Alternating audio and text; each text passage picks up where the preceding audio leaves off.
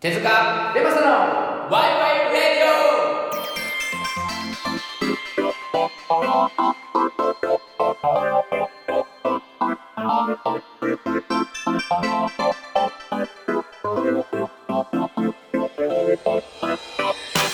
オさあ始まりました手塚ベマさんのワイワイレディオこの番組は身近にあるなぜについてワイワイ語っていこうというトーク番組です、えーお相手は、えー夏真っ盛り手塚 とえー、くるぶしソックスデマちゃんですお願いしますお願いしますデマはいはいはいな,、まあ、なんかこれあれですねえあのどんだけ他のまあ今回からねあのまた復活するコーナーとかをやろうとしますけれどもあのーはいまあどんだけ準備してもこのぼ冒頭のこれは準備できないんだねな んかそうあそうそうそうそうあこれあるなと思ってさっきうんね準備しようと思ったらすっかり忘れ忘れちゃってそうなんだよここの忘れこの冒頭忘れちゃのって準備をねいつも忘れるという感じですけれど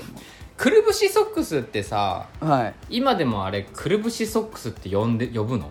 どうなんだろうわかんない俺はもう今なんかさここに自分が投げ捨てたくるくるぶしソックスがあったんでうんなんかさなんか女の子って俺詳しく分かんないけど女の子の服とかってさ、うんなんかどんどん名前変わるじゃん同じようなやつが、はいはいはいなんだっけなパンツなんいやパンパンツはそうだけどなんだっけななんだっけななんかね、うんすぐ変わるのよ名前が、あそうん、でなんかその古いやつ言うとねううん古いみたいになるけどくるぶしソックスはくるぶしソックスでいいのかなって いう不安感を 確かに最ちょっと初に抱いただけで確かに最初にくるぶしソックスという言葉を使ったのは僕中学生の頃だったんでそれこそあでもそうん、うん、 13年ぐらい前の話ですねそうですかねそうくるぶしソックスは結構うんリアルタイムで俺出会ったもんこどういうことうあリアルタイムってなんていう何のだからそのくるぶしソックスなんてものがそもそもなかったんじゃないかと思うんだけどはあいやああったのかもしれないけどそほうのほうもうほう履いてる人なんかいなかった皆皆無だったんでほうほうほうでなんかそういうのがは履き始めたみたいのが多分僕が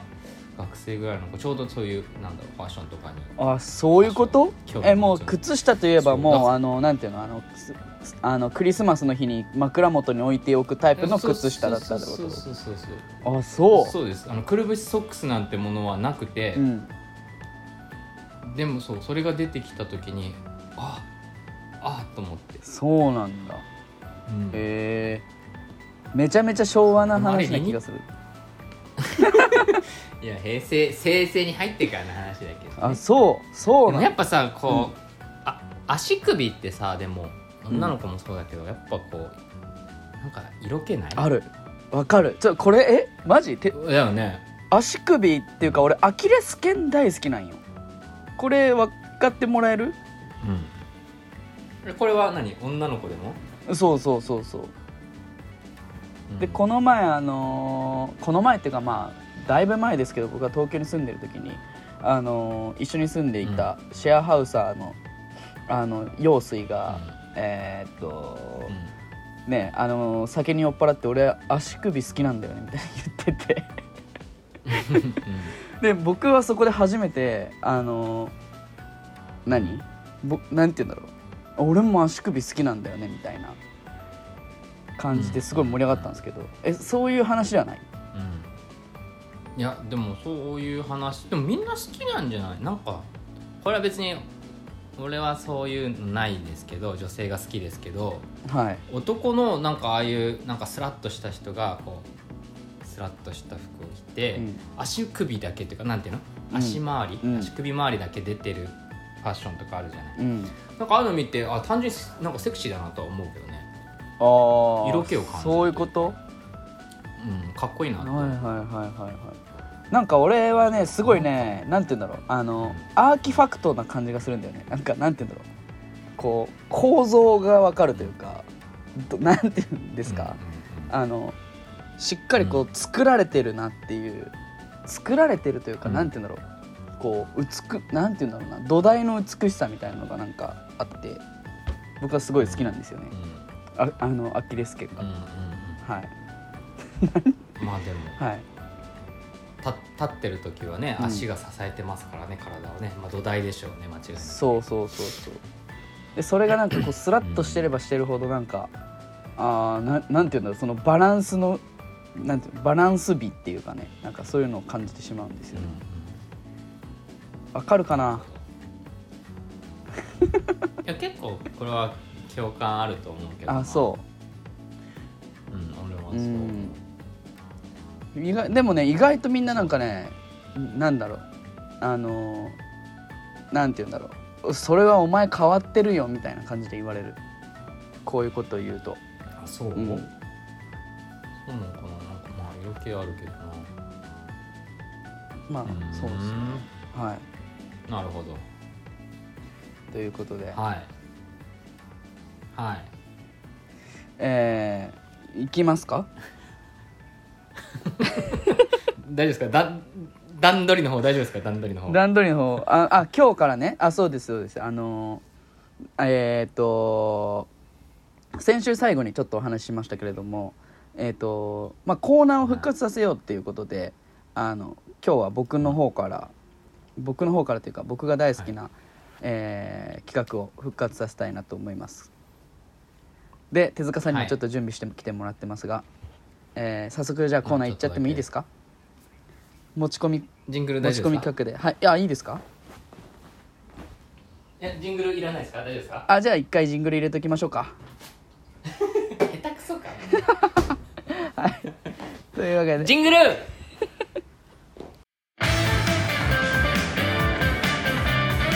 哲学エンタメバラエティ YY ラディはいというわけで、えはーい大好評企画が帰ってまいりました 早速己の中で な、うん、早速このコーナー行ってみましょう、はい。ポケットいっぱいの幸せのコーナー日常に転がってるポケットサイズの幸せを紹介していこうというコーナーですはい、はい。ということでこのはい。帰ってきましたよポケットいっぱいの幸せのコーナーが、はいこれ何回ぐらいやったんですかね、1回一回とかじゃないですか。 1回とかかもしれ ないね全然コーナー化されてないやん。そうですねあのーまあはい。えーっと えーっと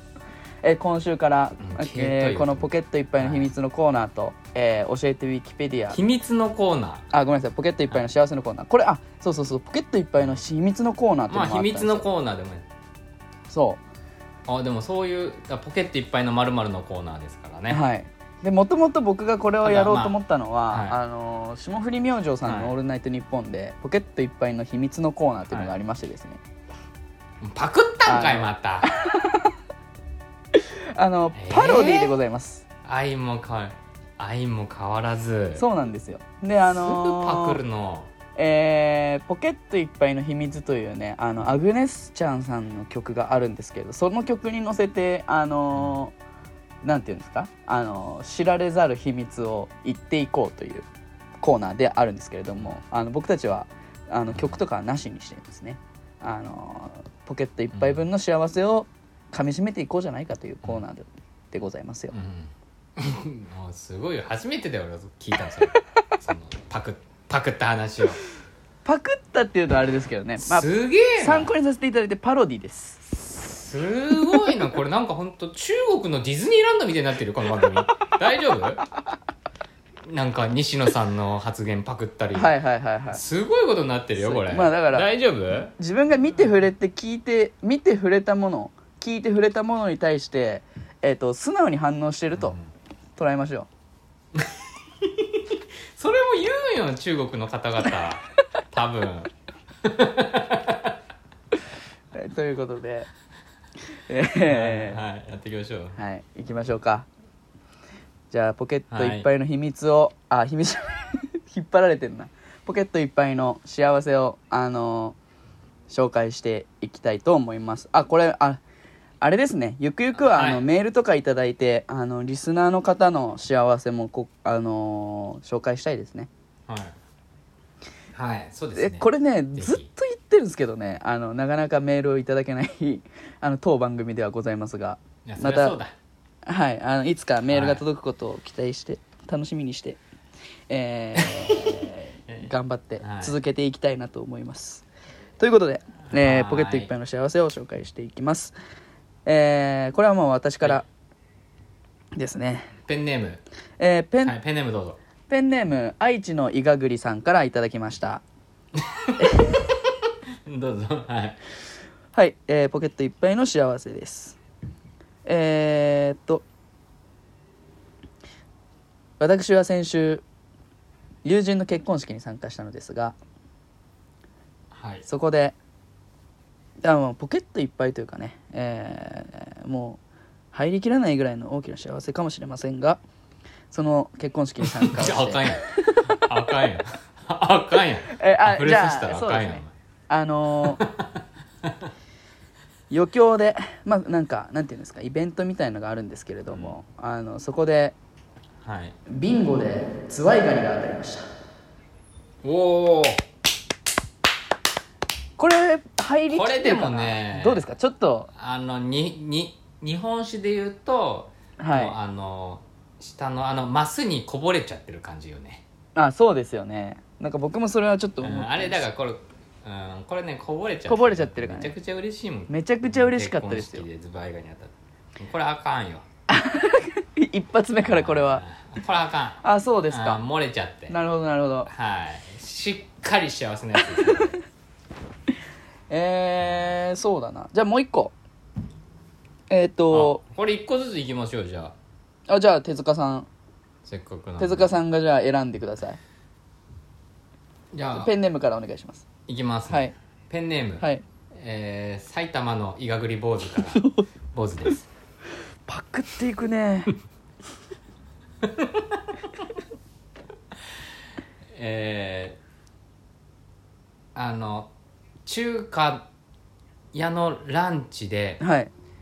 餃子あえっ、とラーメン半チャーライ半チャーハンセットを頼んでお腹いっぱいだと思ったらその後杏仁豆腐が出てきた時おお、いいね。これこの間のほんとちょうどね、はい。この間数日前行ったんですよはじ、まあ、あの僕町中華好きではい。結構あのし僕もシェアハウサーとねあの地あの町中華をうんうあん。の地域の町中華ナンバーワン決めようみたいな、はいはいはいはい。いいですね。でこの間行ったとこがねめちゃくちゃまあそもそもまずラーメンめちゃめちゃうまかったの うん。でもう半チャーハンじゃねえのマジチャーハンなうーん。 すっごい量出てきてではいはいはいはいめちゃくちゃ腹いっぱいだな中華あるあるですねってそれはね言っていやでもねなかなかあんな半チャーハンであんな量出てこないから 普通のチャーハンどうなっちゃうんだぐらいの量出てきはて、いはいはいはい。で腹いっぱいでじゃあ帰ろうかっつったら「うんいや杏仁豆腐その後持ってきておばちゃん」はいはいはい。うん、でまあお腹いっぱいなんだけどやっぱああいう嬉しいねうん。書いてないんだよ別にメニューにメニューにあ、書いてないの。杏仁豆腐そうデザートつきますとか書いてないんだよ、はいはいはいはいはでもそうやってなんか持ってくるっていうのがねあれがねちょっとあ嬉しいね、い。うーっん。確かに。ていうなんか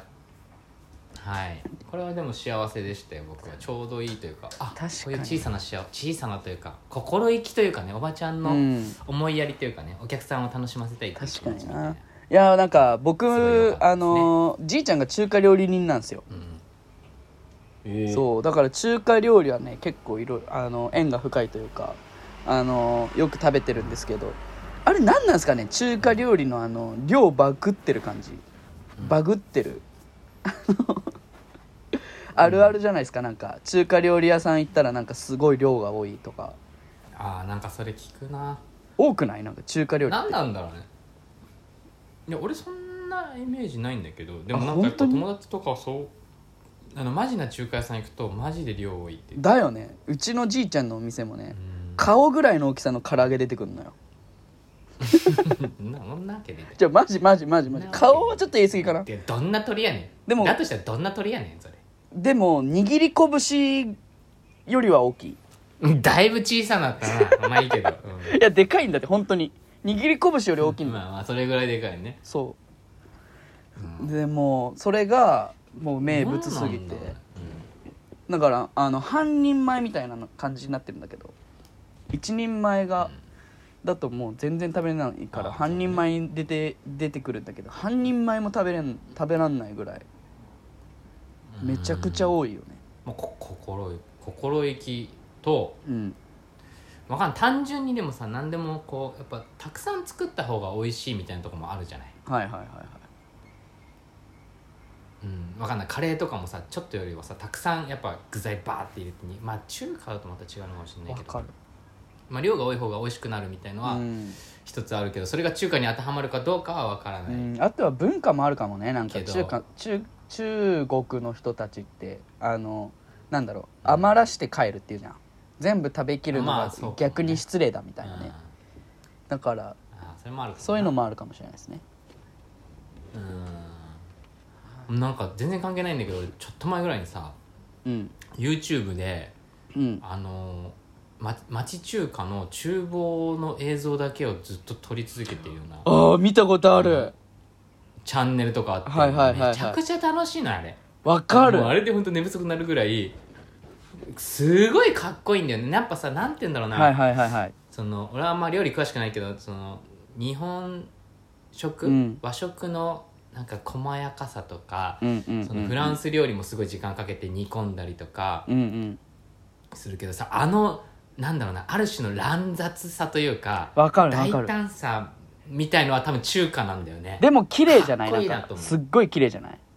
なんて言うんだろう、うんそのせん繊細さがあんだよなでも。うんうんうんうんうんうんうんうんなんかなんて言うんだろうなんて言うんだろうな語弊を恐れずに言うと工場みたいな感じで作ってるじゃんなんて言うんだろうかそのうん店舗とかさ包丁を切る時のテンポがあそ一う定だったりとそかうそうさそう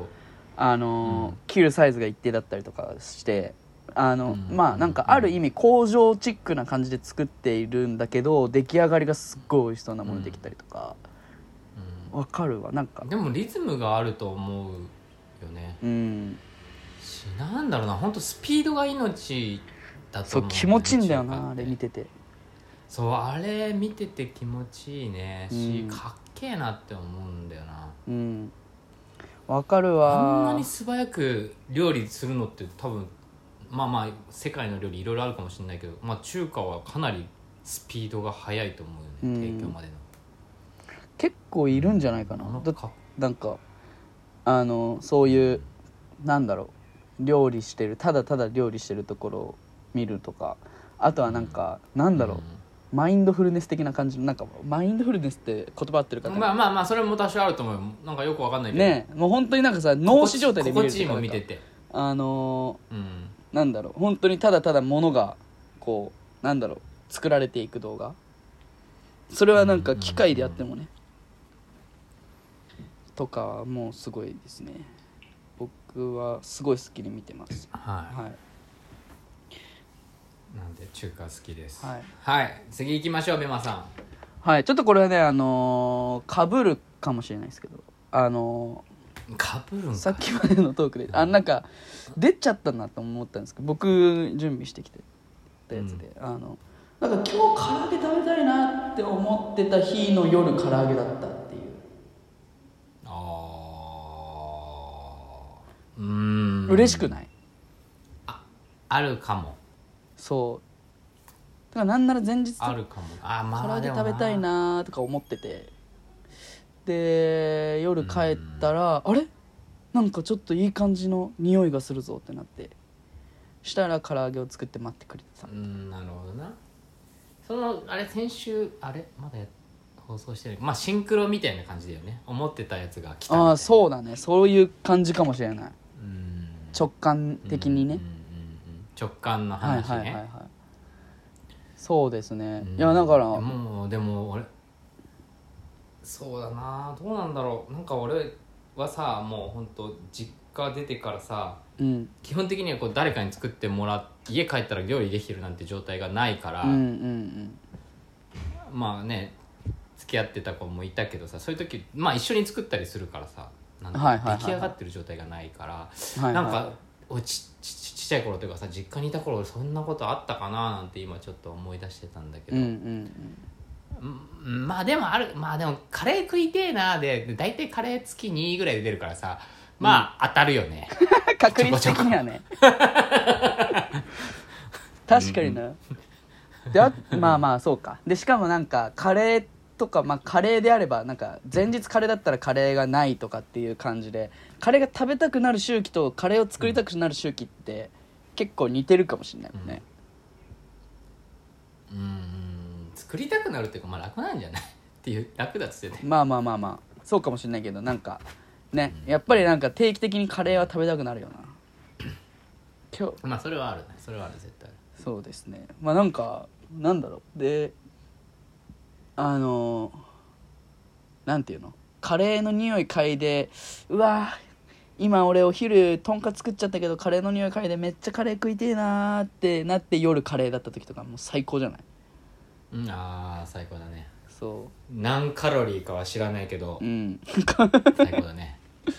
そうそうそうまあなんか僕はねこう先週あったんですよそのカレーあ唐揚げ食べたいなーと思ってて帰ったら唐揚げだったっていうう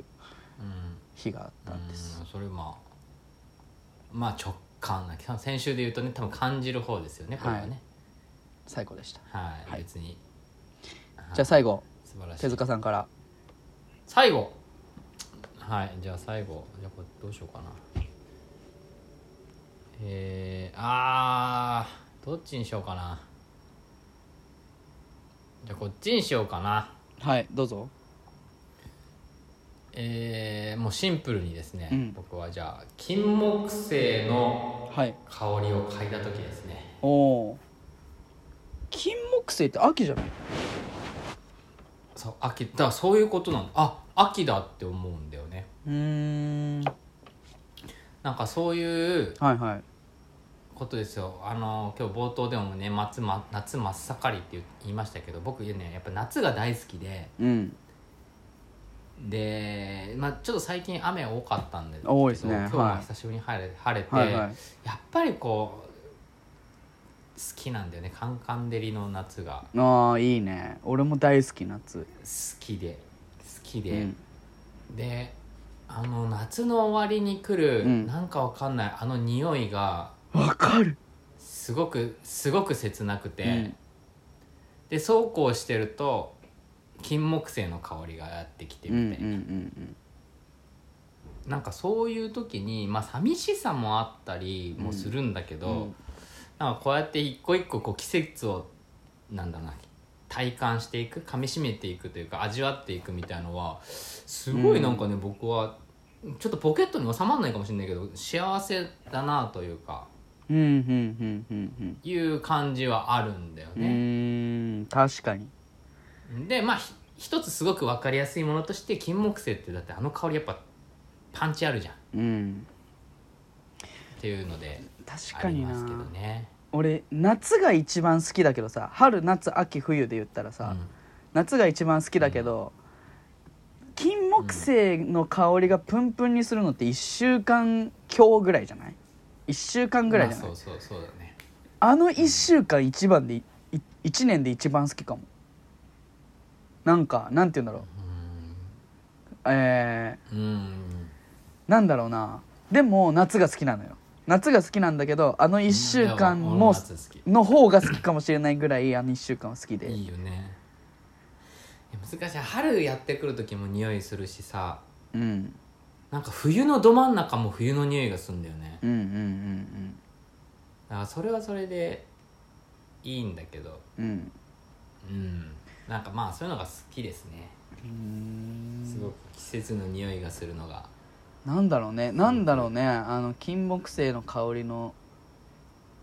単純に涼しくなって体がちょっと軽くなる時期でもあるじゃないなんて言うんだろううんうんうんうん暑くて暑くてっていうとこからちょっとずつこう解放されていく感じもするけど、でもあの夏のうんあの感じはないのかみたいなまなるほどまあまあそうだあねねもう秋が来たなっていう感じはするよねまあ、俺俺ねなんだろうなめっちゃ好きなんだよな、あの時なんか無性に走り出したくなるっていうかねわかるすっごいランニング、そすっごいランニングしたくなるのよその時期うんであとサウナもいいよ気持ちいいよねその時期ねまあまあそうだねそまあまあそまあたくさんありますがあーそんなんですねはいでもなんかさすごいなんかエエモいというか、うんあの俺夏すごい嫌いだったのほ昔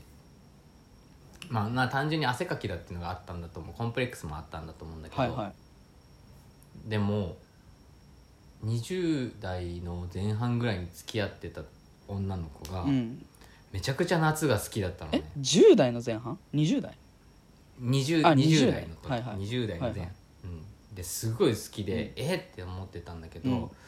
うその子と付き合ってから、うんなんか夏が好きになったんだよねえー、なんでわかんないだからもうね別に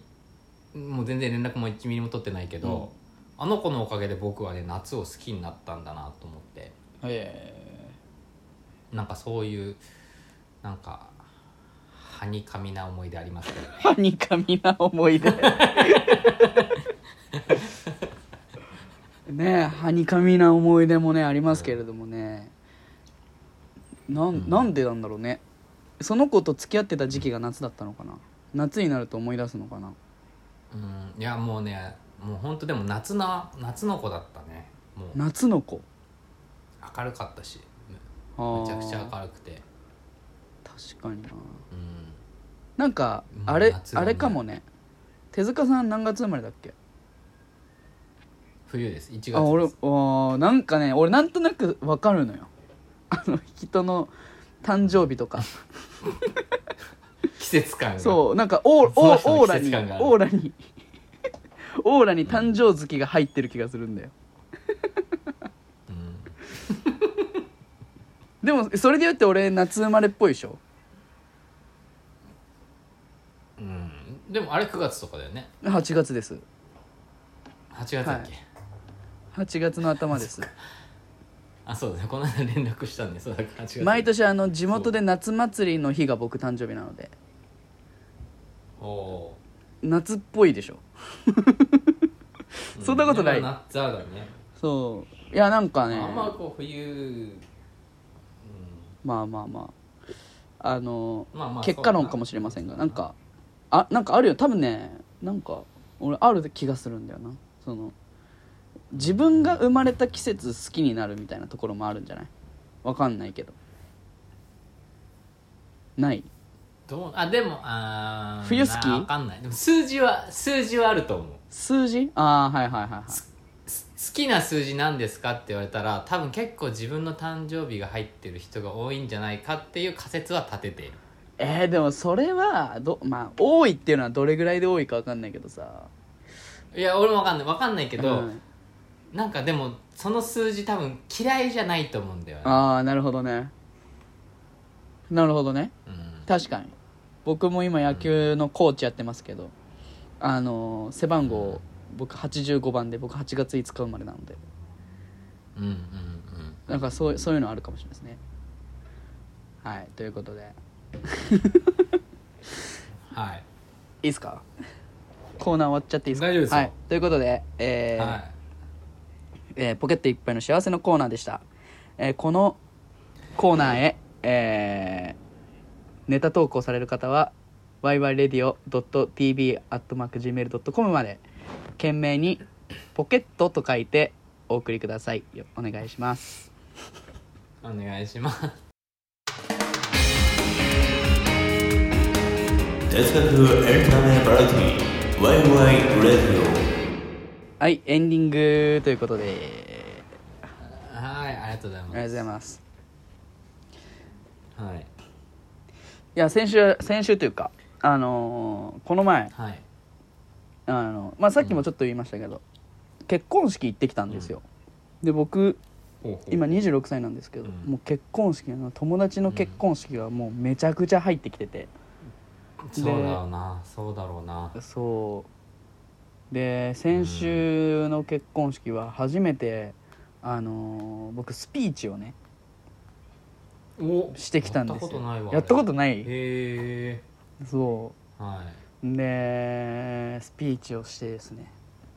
でまあ新郎新婦が僕両方とも友達だったのでで僕が恋のいキューピッドなんですよ、ううそのうんけ結婚でそのきゅ恋のキューピッドしたら、ななんで薄笑いしとんねんえなんで薄笑いしとんねん嘘笑いしてんの違う違うあのこ普通に普通に喋ってる恋のキューピッドしたら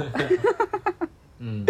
そのまま結婚まで行ったからすっごいおめでたかって素晴らしいそうそれ何学生時代のいやなんかね僕の高校の同級生の新郎と中学の同級生の新婦で僕がななんかへーあのなんていうのインスタに上げたらなんかそれを見てインスタに上げてないのかななんかそのあの集合写真を見たらなんかあの「この子めっちゃかっこいい」ってその新婦が言ってきてで「あいいよ全然紹介するよ」ってなってそこでくっつけたんですよ学生時代へにーそうそうんなことあるんだよなでそしたらそっから結婚まで行きましてですねうーん超めでたかったよあの何なんだろ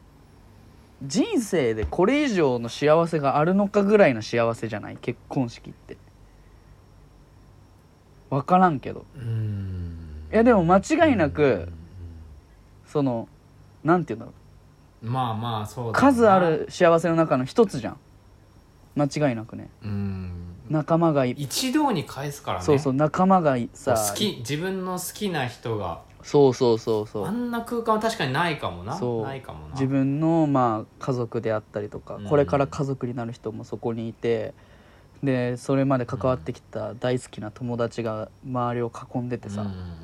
そんなことあるってぐらいの幸せな空間やんあそこって確かにね確かにそうかもしれないまあでそれでねもうでスピーチもねあの安倍さん最近ずっもとあたついのてあのあれじゃないですかあの話がうまくならないっていう話だったじゃないですかうんでスピーチもね、うんちょっと不安だったんですけどあの結構作り込みまして、あの、俺喋るの上手くなったんじゃないかっていう錯覚しましたねうんまあ多分本当もう錯覚だと思いますあ もうやっぱいいやでやもちゃんと作り作り込めばうん大丈夫で、ちょ作り込んだんですよやっぱりこう原稿もねしっかり書いて一生に一回の、作り込んでくれこの番組もいやでもさすがにこう30分とかさ、まあ、1時間弱ぐらい話すこともあるこのラジオの原稿は無理でしょ、うんそうで、はいい、やそのね一番良かったのはね僕まあ僕スピーチさせてもらってあの新婦のお父さんが爆笑してたんですよ、うん終始うんそれはもうすごく良かったですねあの今日の「ポケットいっぱいの幸せ」のコーナーでもかあの喋ろうかなと思ったんですけどちょっとこれはポケットいっぱい分じゃないかもなと思ってエンディングで喋らせてもらってますけどね、あのすごい経験しましたあのなんだろううんすごいなんかなんだろうありがとうとおめでとうがあふれ返る場所というかね、うんよかったですねまたあの僕が結婚する時あの手塚さん来てくださいね結婚式頑張りますスピーチしてくださいね、ピッチはちょっとはいということでうんはい結婚式とか行くのいやーまあまあ今ねご時世がご時世なんでいやでも多かったなこの3日連続とかあったからね3日連続えぐ3日連続ありましたねえぐいねもう給料ほぼ飛びましたいやよほんまやでにだって二次会も行くでしょそうそうだそうかそうらあはいだからそれはねそんな時もあったねやっぱでも今26とかだからやっぱね26分かりやすくさ入社 3, 三年目とかうんで落ち着いてっていう頃でで多分またもう一個分かりやすいのは30万円が一個あると思うんだけど、ねいや俺それで言うと2ヶ月で3つあんだけどさ3日連続はやばいね俺2ヶ月で3つあるだけでヒーヒー言ってっから 3日連続えぐいやーそんことなもありましたねえそのちょうど休日もねくっついちゃってさ土日祝みたいなねえぐっでお酒も出るわけでしょあそうだもう毎日ベロベロだよもうねあ俺今回ねお酒なかったのだからそのまあ今回コロナ禍ってのもあるしあーそうかそうなるほどでコなるほロどであさでもよよくできたねよくできたというかよかったねうんそうそうそうそうまああの開催するかどうかはすごい迷ってたけど、まああの最終的にはねやっぱ開催してよかったなと思うあのよかったんじゃないかなとは思うけどでもねそのうん酒なしの席のスピーチって結構大変なわけよ、うん持ってけちっちゃいやつウイスキーえちっちゃいウイスキー持ってけばバレねえよ違う違うあの俺じゃな俺もまあ個人的になんていうの俺の問題もあるけどやっぱさ聞く人たちもさやっぱ全員シラフなわけよ、で新郎まあそうだねまあ一応新郎側のスピーチやったからさあのやっぱりちょっとこう、笑いを取らなきゃいけなかったりするじゃん新郎のスピーチってうんいやーもう超緊張したこ間違いなく今年一だしなんなら人生で何本かの指には入るぐらい緊張してうんいや仕事で緊張しろしっかりね本当にもういねやでもねよかったねよかったねうんよかったですまあまあでもデマちゃんらしいんじゃないですか幸せそうでした本当にこう人人を仲介できるというはいか、あれ止まってるよ画面うん、止まってないよ最後の最後で止まってんじゃん止まってないよえもう最後の一言で終わりなとこで えな俺が切れたよね多分今ねうんと思う俺一人でし俺俺の顔見て喋ってたもん デマちゃん退出するからね今俺デザリングにしましたはい。じゃあいいんじゃ以上でいいんじゃないですかね。はいはい。進行してくださいはいということで今週はこの辺になります。はい。お相手は手塚とベマサでしたバイバーイありがとうございます。バイバイ。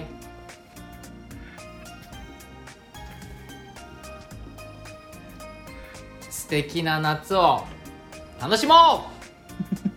うバイバイバイバイ